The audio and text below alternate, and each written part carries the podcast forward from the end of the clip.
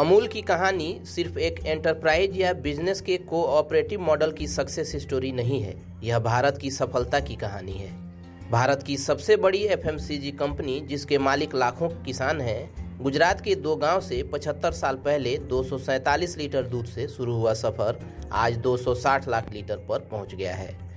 अमूल ने इन 75 सालों में जो कुछ हासिल किया है, शायद ही इसका कोई और उदाहरण देखने को मिलता है। इसने किसान परिवारों के सोशियो इकोनॉमिक इंडिकेटर्स को पूरी तरह से बदल दिया। ऐसे में हम आपको बताने जा रहे हैं अमूल का वो मॉडल जिसने उसे सक्सेस दिलाई। साथ ही ये भी बताएँगे कि अमूल फ्रेशनेस को मेंटेन करते हुए अपने प्रोडक्ट्स को कंज्यूमर तक कैसे पहुंचाता है। अमूल का मॉडल तीन लेवल पर काम करता है।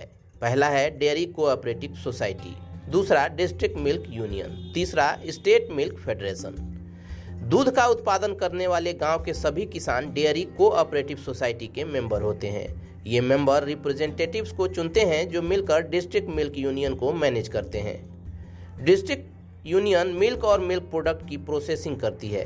प्रोसेसिंग के बाद इन प्रोडक्ट्स को Gujarat cooperative milk marketing federation limited distribute करता, की तरह काम कर मार्केट तक पहुंचाता है।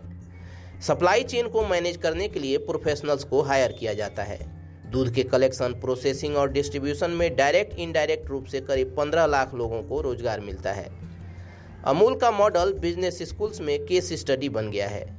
इस मॉडल में डेयरी किसानों के कंट्रोल में रहती है। यह मॉडल दिखाता है कि कैसे प्रॉफिट पिरामिड के सबसे निचले हिस्से तक पहुँचता है। चलिए दोस्तों, ये थी कहानी अमूल की। मिलते हैं अगले वीडियो में, तब तक keep searching for knowledge and try to be a kind person